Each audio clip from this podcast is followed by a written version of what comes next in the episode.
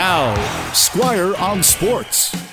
At every Canucks daily press conference, a player or two is brought out for questioning, and routinely they are asked, why is there such a stark difference between this team under Bruce Boudreau as opposed to the one we saw under Travis Green? The players are exactly the same. There haven't been any trades. It's kind of like the Batman villain Two-Face. And under Bruce Boudreau, it's only the good-looking side that we get to see.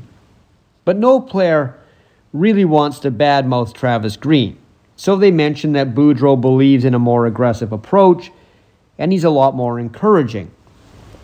Just looking at the expressions of the Vancouver Canucks at practice shows a team that is way more relaxed, having a lot more fun. Of course, winning in seven in a row is fun, but clearly Boudreau somehow has found all the things that were gumming up the motor of the Canucks and cleared them out, mostly with the special teams, because that was the real undoing for Travis Green and his assistant coach Nolan Baumgartner, who also got fired. Five on five, under Green, the Canucks weren't awful. But every time they went on the penalty kill, it was Bambi versus Godzilla. Boudreau has changed some of the penalty kill strategy and the power play.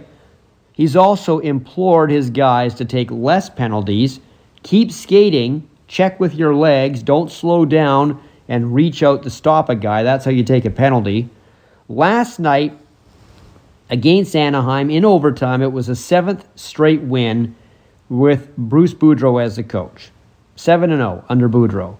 If they win tonight in L A, two things will happen.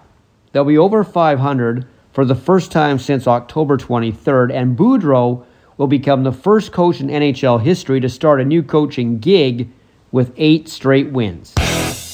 Squire on Sports on nine eighty C K N W.